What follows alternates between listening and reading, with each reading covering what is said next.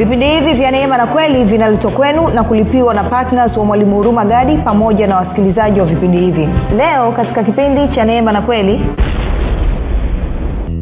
Kwa hiyo anasema hivi nanyi mkiwa katika kusali msipayuke payuke kama watu wa mataifa maana wao udhani ya kuwa watasikiwa kwa sababu ya maneno yao kuwa mengi kwao kuchonga sana mbele za mungu sio kusikiwa.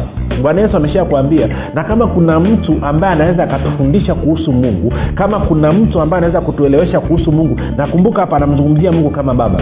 Si mungu ni baba yako anajishughulisha sana na maisha yako. Mzazi yeyote mwenye akili timamu siku zote anahakikisha kwamba mtoto ana kila kitu anachokihitaji kwa ajili ya maisha yake kwa ajili ya kwenda shule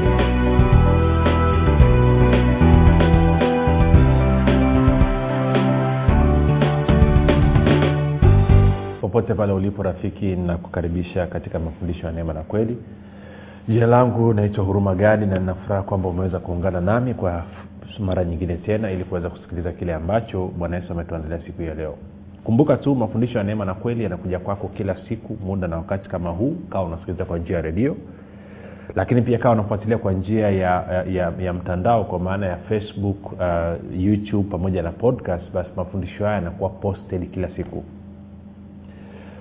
lengo la mafundisho ya neema na kweli ni kujenga imani yako wewe unanisikiliza ili uweze kukua na kufika katika cheo cha kimo cha utimilifu wa kristo. Yaani ufike mahali uwe na maarifa kama ya yesu kristo ili ufikiri kama kristo uzungumze kama kristo na uweze kutenda kama kristo. Zingatia kwamba kufikiri kwako kuna mchango wa moja kwa moja katika kuamini kwako. Ukifikiri vibaya utaamini vibaya. Ukiamini vibaya utatenda vibaya. Ukitenda vibaya utapata matokeo mabaya. Ukipata matokeo mabaya utaka umfurahie mungu. Lakini kama utafikiri vizuri maana yake ni kwamba utaamini vizuri na ukiamini vizuri utatenda vizuri na ukitenda vizuri utapata matokeo mazuri na ukipata matokeo mazuri yatakusababisha wewe maisha yako yamletee mungu utukufu.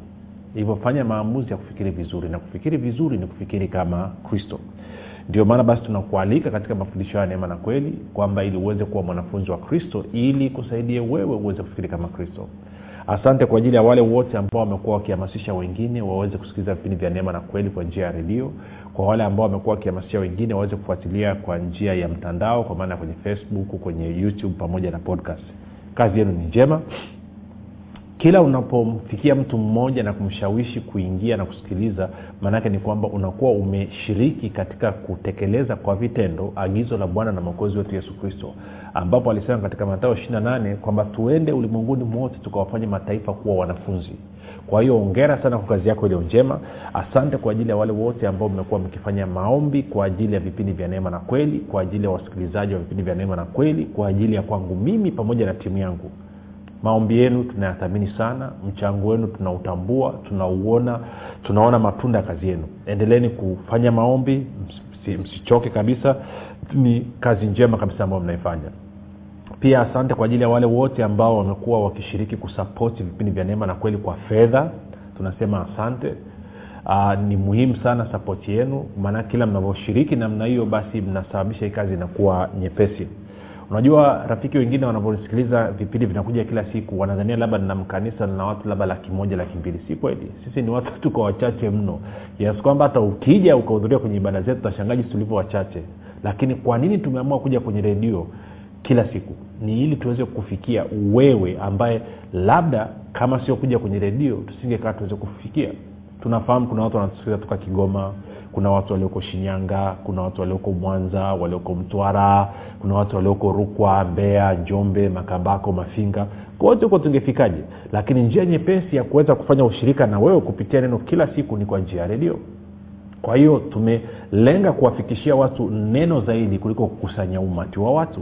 Na kwa maana hiyo basi wewe ulio hapo nyumbani ambao vipindi hivi vya neema na kweli vinakufikia kila siku vinakujenga vinakuimarisha labda ni kushawishi tu hebu fanya maamuzi ya kuwa patna kusapoti vipindi vya neema na kweli kwa fedha. Kama unasikiliza kila siku na vipindi hivi vinakutoa mahali kupeleka mahali unapata maarifa vinakujengea uwezo vinakujengea kujiamini vinakujengea kumjua mungu kumtambua yesu kristo kutambua kazi ya roho mtakatifu. Hebu tafadhali tafakari katika moyo wako kuamua kuwa partners kusapoti kwa fedha vipindi vya neema na kweli. Basi baada ya kusema hayo na of course bila kuwasahau wale ambao kwenye facebook wako kwenye youtube wako kwenye kwenye podcast. Kama unaweza ukanunua kifurushi cha data ukasikiliza mafundisho ya wiki nzima shuali unaweza ukatoa kiasi hicho hicho unachokitumia kwenye data ukatuma kusapoti vipindi vya neema na kweli ili viweze kwenda kwa njia ya redio kuweza kufikia watu wengine. Sio wote wenye uwezo wa kuingia kwenye youtube ama kuingia kwenye facebook. Lakini kwa fedha yako wewe unaweza ukasababisha watu wakafikiwa popote pale walipo Uh, baada ya kusema hayo tunaendelea na somo letu linalosema mtizamo sahihi katika maombi mtizamo sahihi katika maombi. Na tumeshaangalia mambo mengi lakini moja kwa moja tuende kwenye matayo sita mstari wa tano tena. E, leo nataka nipite kwa engo ya tofauti kidogo. Tulikuwa tunaangalia kwa kama siku mbili hivi tumeangalia umuhimu wa moyo katika maombi. Na tukaona bwana yesu anasema kwamba e, kama naenda kwenye maombi alafu moyo wangu haupo maana yake ni kwamba mimi ni mnafiki. Matayo kumi na tano mstari wa saba wa nane na wa tisa. Kwa hiyo lakini kama moyo wangu unashiriki then maana yake ni kwamba connection yangu na mungu inakuwa iko sahihi. Kumbuka mungu anaangalia moyo aangalii nje. Kwao matao sita tano anasema hivi tena msalipo msiwe kama wanafiki kwa maana wao wapenda kusali hali wamesimama katika masinagogi na katika pembe za njia ili waonekane na watu. Ami nawaambia wamekwisha kupata thawabu yao. Sasa tumeshaona haya mambo na haswa katika kuzunguka katika nchi yetu tanzania haswa makanisa yanaitwa makanisa ya kiroho. Unajua unakuta mtu anakaa mtaani nyumba zimebanana alafu hawa wapendwa wanaweka maspika alafu wanakurupuka labda saa kumi saa kumi na moja alfajiri. Wanaanza kuomba kwa kutumia maspika alfajiri ile. Wanaanza kupiga kelele. Anafunga anakatakata anapas na mwisho wa siku ukitafakari na ukiangalia hawa kinachowafanya wafanye hivyo nini? Ni ili waonekane na watu. Sio kwa sababu ya mungu. Mm-mm. sio kwa sababu ya mungu hawa wanarudia maneno yale yale. Ya kitu kile kile. Wanaomba kitu kile kile. Hiyo inaitwa kupayuka. Moja niangalia kwenye tafsiri nyingine anasemaje. Tuangalia tafsiri ya neno anasemaje. Si, sasa sijasema watu wasiombe. Nimesema watu waombe lakini moja tufuate utaratibu ambao bwana yesu anasema. Anasema hivi uh, nanyi msalipo msiwe kama wanafiki maana wao hupenda kusali wakiwa wamesimama katika masinagogi na kando ya barabara ili waonekane na watu. Ami nawaambieni wao wamekusha kupata thawabu. Yeah. hii ni tafsiri ya neno naijakaa vizuri. Ngoja uh, kitu hapa. Tafsiri zimekuwa anasema tena msalipo msiwe kama wanafiki kwa maana wao wapenda kusali hali wamesimama katika masinagogi na katika pembe za njia. Ili waonekane na watu ami nawaambieni wamekisha kupata thawabu yao. Mm? ule mstari wa saba. Anasema hivi nanyi mkiwa katika kusali msipayuke payuke kama watu wa mataifa maana wao hudhani ya kuwa watasikiwa kwa sababu ya maneno yao kuwa mengi kwa moja bwana yesu anasema kwamba mtizamo sahihi wakati wa maombi ni moja unapoomba usiombe ili uonekane na watu. Usiombe ili watu wakuone wakusifie. Anasema kama unaingia kwenye maombi ili watu wakusifie anasema nini? Anasema hiyo thawabu utapata. Kweli watu watakusifia lakini hupati kitu kutoka kwa mungu. Na ndio maana utakuta kwenye makanisa mengi ya kiroho nayazungumza ambao waheshimiwa wanakaa na maspika wanaongea mpaka sauti zinakwaruza zinakata ukiangalia maisha huwa ni ya ovyo kabisa. Wamechoka hujawahi kuona. Yaani wamechoka wamechoka wamechoka wamechoka. Na ni kwa sababu gani? Ni kwa sababu wanapofanya maombi lengo lao sio mungu. Lengo lao ni ili wasifiwe na mchungaji kiongozi na mama mchungaji na baba mchungaji. Wasifiwe na wazee wa kanisa wasifiwe sijui na nani. Si wanafanya kwa ajili ya kujionyesha. Hmm? mtu anajisifia anasema naenda kufunga miezi sita naenda mlimani nakaa silichana sehemu moja kwenye maombi kule arusha mlima naitwa mlima sakila alafu kakuta kuna jamaa wamekaa miaka miwili mlimani. Nini? Anasema namsubiria bwana niko mbele za bwana namsubiria bwana anajibu si nilivyomwangalia ndugu siutuambie tu ukweli una mahali pa kulala? Una mahali pa kufikia kuja kukaa mlimani.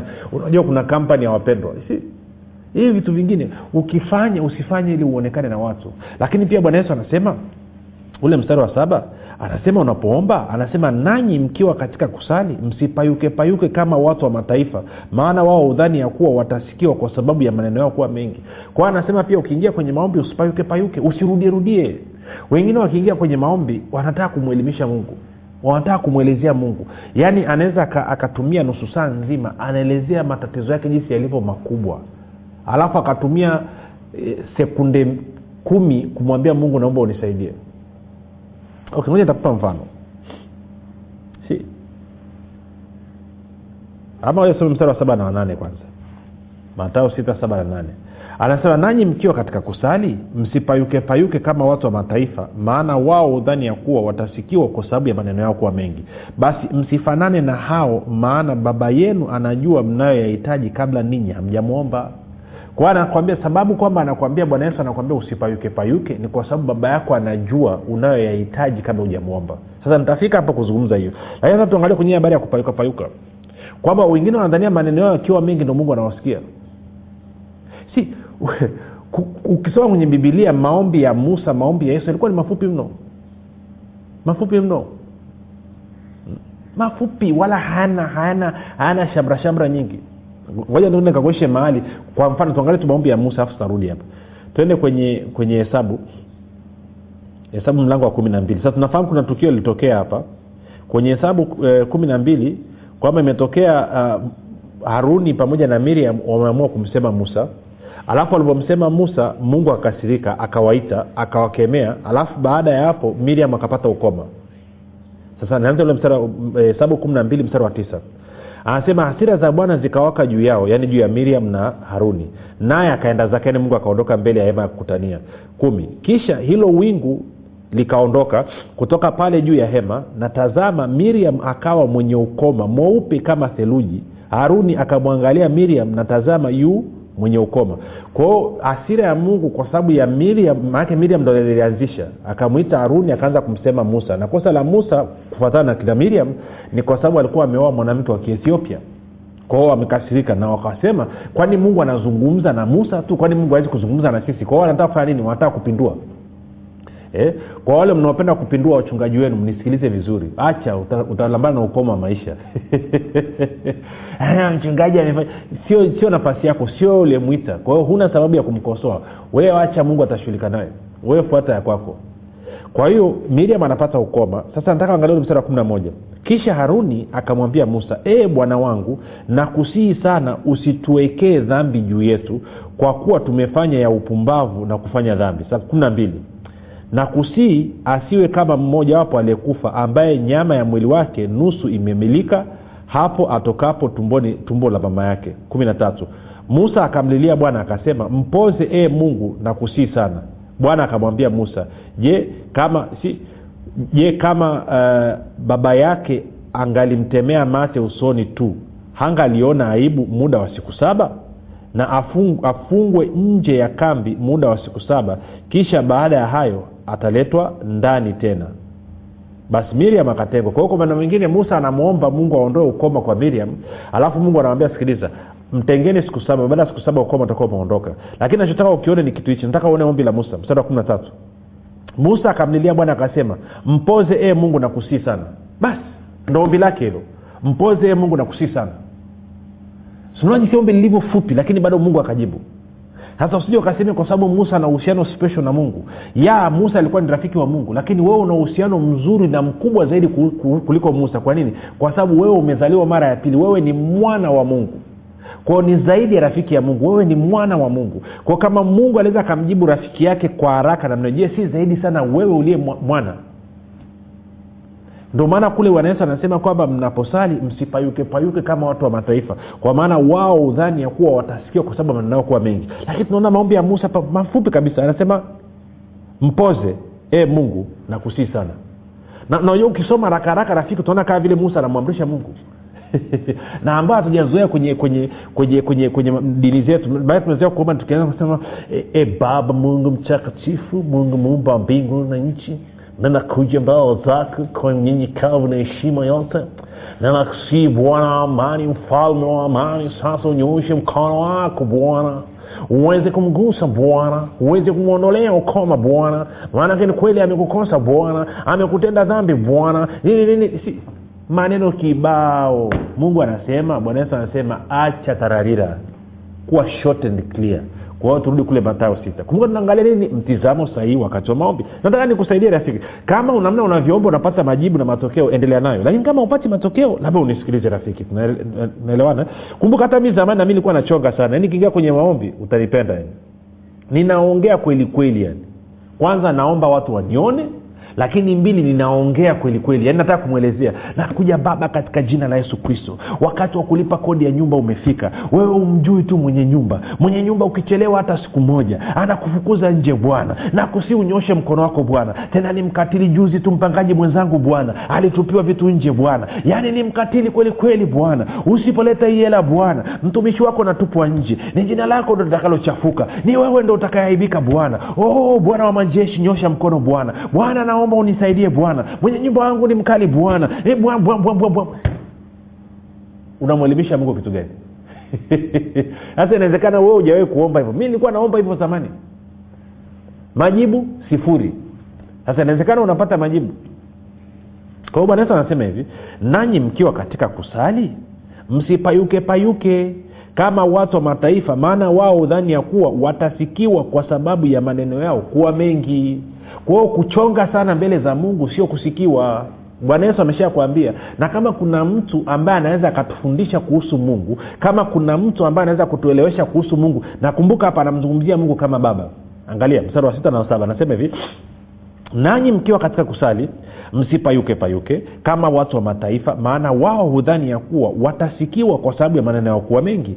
Basi msifanane na hao maana baba yenu anajua mnayoyahitaji kabla ninyi hamjamwomba. Kwao anasema nenda kwa mungu ukamwombe nenda kana kwamba unaenda kwa baba yako kwa sababu mungu ni baba yako.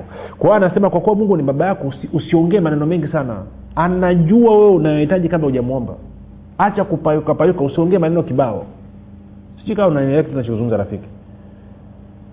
Si mungu ni baba yako. Anajishughulisha sana na maisha yako.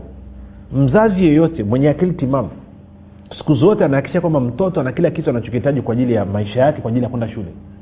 Kwa anasema usipayuke usiongee maneno mengi. Sasa shida ni kwamba watu wanadhania kwamba natoa maneno kibao nazungumza vitu vingi nataka nimweleweshe mungu nimwelezee jinsi tatizo lilivyo serious lilivyoeleze mungu ni baba yako rafiki kama umezaliwa mara ya pili mungu ni baba yako. Anapenda kukuhudumia anapenda kushughulika na mahitaji yako yote. Anapenda anafurahia.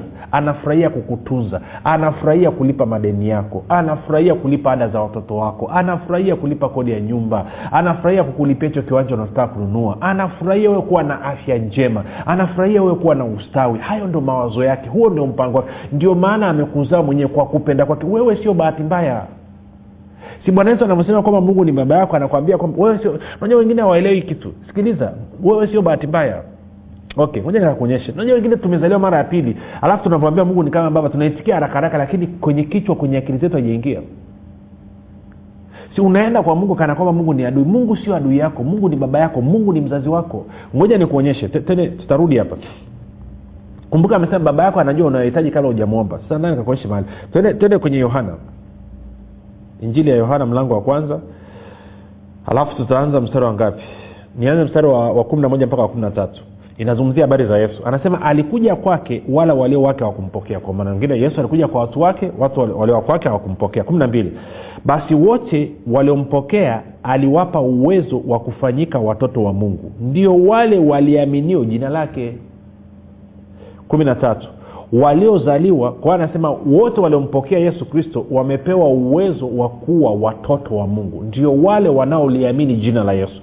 Kwa hiyo rafiki kama wewe unaliamini jina la yesu kama wewe umempokea yesu kristo kama bwana na mwokozi wa maisha yako maanaake ni kwamba wewe umefanywa kuwa mtoto wa mungu. In fact wewe ni mtoto wa mungu. Kwa kama umezaliwa mara ya pili sema kwa ujasiri sema mimi ni mtoto wa mungu. Sema tanarudia tunasema mimi ni mtoto wa mungu.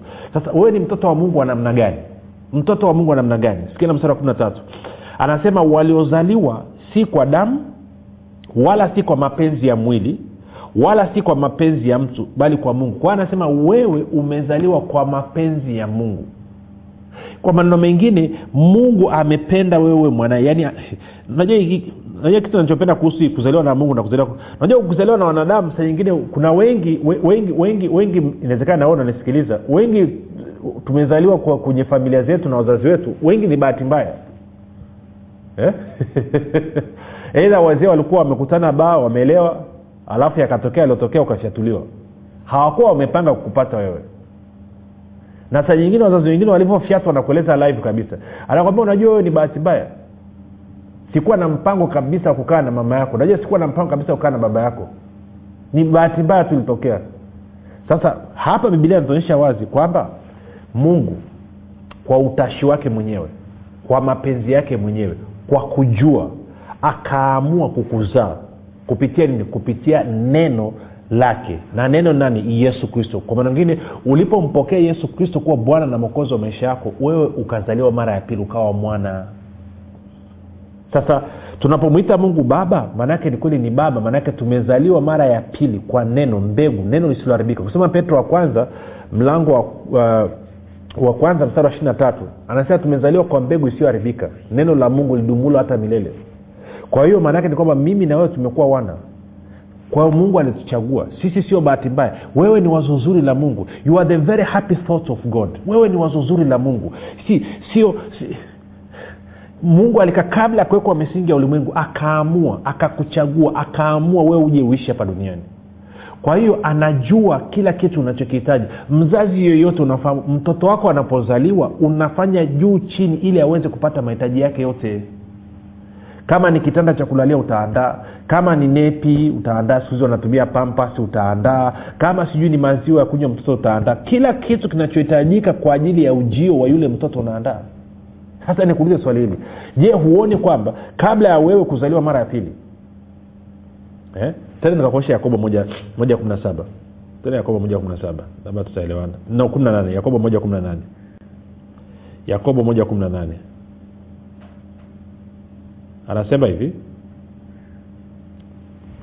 Anasema kwa kupenda kwake mwenyewe ama nianze mstari wa kumi na saba hadi kumi na nane tuweze kuelewana. Yakobo moja kumi na saba hadi kumi na nane. Anasema hivi kila kutoa kuliko kwema na kila kitolewacho kilicho kamili hutoka juu hushuka kwa baba wa mianga kwake hakuna kubadilika wala kivuli cha kugeukageuka kwa kupenda kwake mwenyewe alituzaa sisi kwa neno la kweli tuwe kama limbuko la viumbe vyake. Kwa anasema mungu kwa kupenda kwake mwenyewe alituzaa sisi tuwe wanawae, wanaye kwa hiyo wewe rafiki ni mwana wa mungu sio kwa bahati mbaya lakini kwa maamuzi ya makusudi ya mungu. Kwamba mungu kwa utashi wake kwa upendo wake kwa rehema zake nyingi aliamua wewe uwe mwanaye uwe mtoto wake. Na kama wewe ni mtoto wa mungu ambaye sio bahati mbaya ni mtoto wa mungu kwa kukusudia maanake ni kwamba alikusha kuandaa mazingira yote ya kukufanya wewe uweze kuishi maisha ya ushindi hapa duniani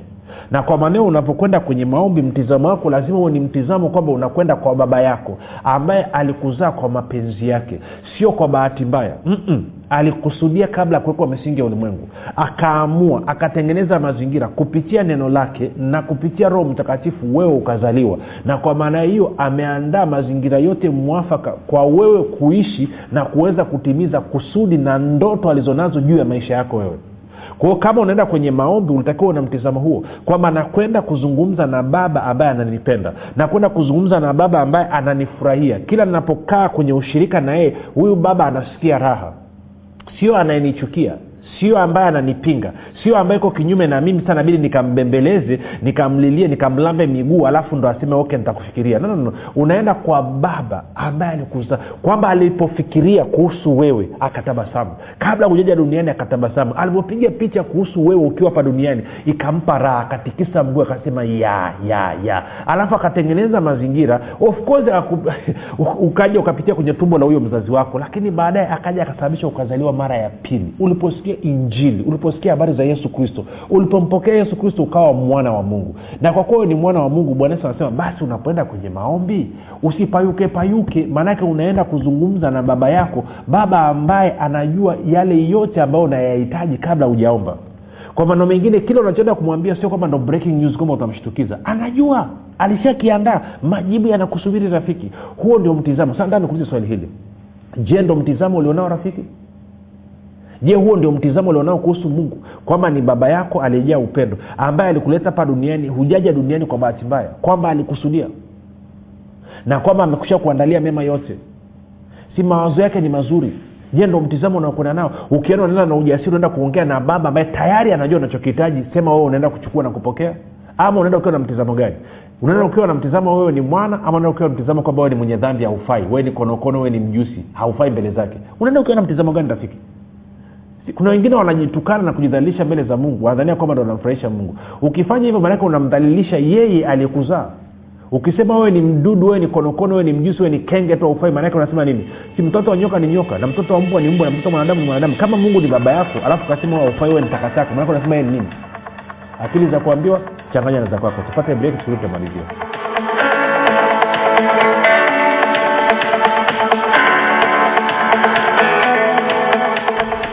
piga simu sasa kupata kitabu kilichoandikwa na mwalimu huruma gadi kinachoitwa dira ustawi wa mkristo. Ofa hii ni maalum kwa ajili ya wasikilizaji wetu. Unaweza kupata kitabu hiki kwa zawadi yako ya upendo ya shilingi elfu kumi na moja mia tisa tisini na tisa tu. Kupata nakala yako piga simu sasa.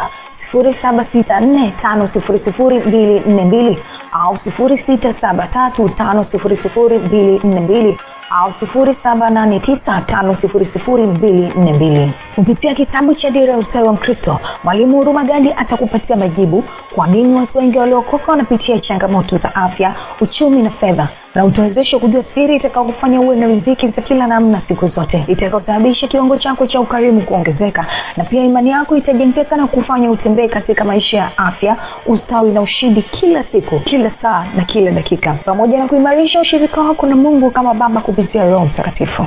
Usikose fursa hii adimu na kipekee ya kupata kitabu kilichoandikwa na mwalimu huruma gadi cha dira ya ustawi wa mkristo. Kupata nakala yako piga simu sasa sifuri saba sita nne tano sifuri sifuri mbili nne mbili. Au sifuri sita saba tatu tano sifuri sifuri mbili nne mbili. Au sifuri saba nane tisa tano sifuri sifuri mbili nne mbili. Nitarudia. Sifuri saba sita nne tano sifuri sifuri mbili nne mbili. Au sifuri sita saba tatu tano sifuri sifuri mbili nne mbili. Au sifuri saba nane tisa tano sifuri sifuri mbili nne mbili. Kwa zawadi yako ya upendo shilingi elfu kumi na moja mia tisa tisini na tisa tu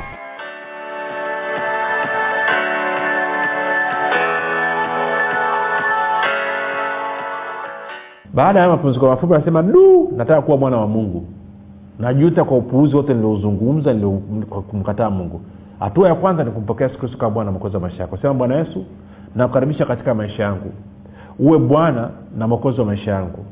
Kwa maana naamini wewe ni mwana wa mungu ulikufa msalabani uondoe dhambi zangu kisha ukafuka mi mwenye haki asante kwa maana mimi sasa ni mwana wa mungu. Rafiki ongera karibu katika familia ya mungu nakabidhi mikononi mwa yesu kristo na neno la neema yake ambalo linaweza kumilikisha urithi wako. Mpaka hapo tumefika mwisho jina langu naitwa huruma gadi na yesu ni kristo na bwana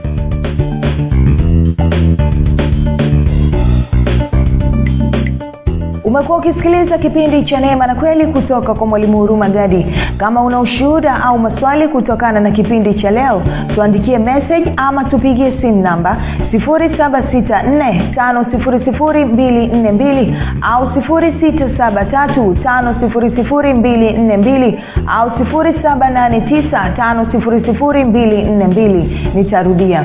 7645242 au 6735242 au 7895242 pia usiache kumfolo mwalimu huru magadi katika facebook instagram na twitter kwa jina la mwalimu huru magadi pamoja na kusubscribe katika youtube chaneli ya mwalimu huru magadi kwa mafundisho zaidi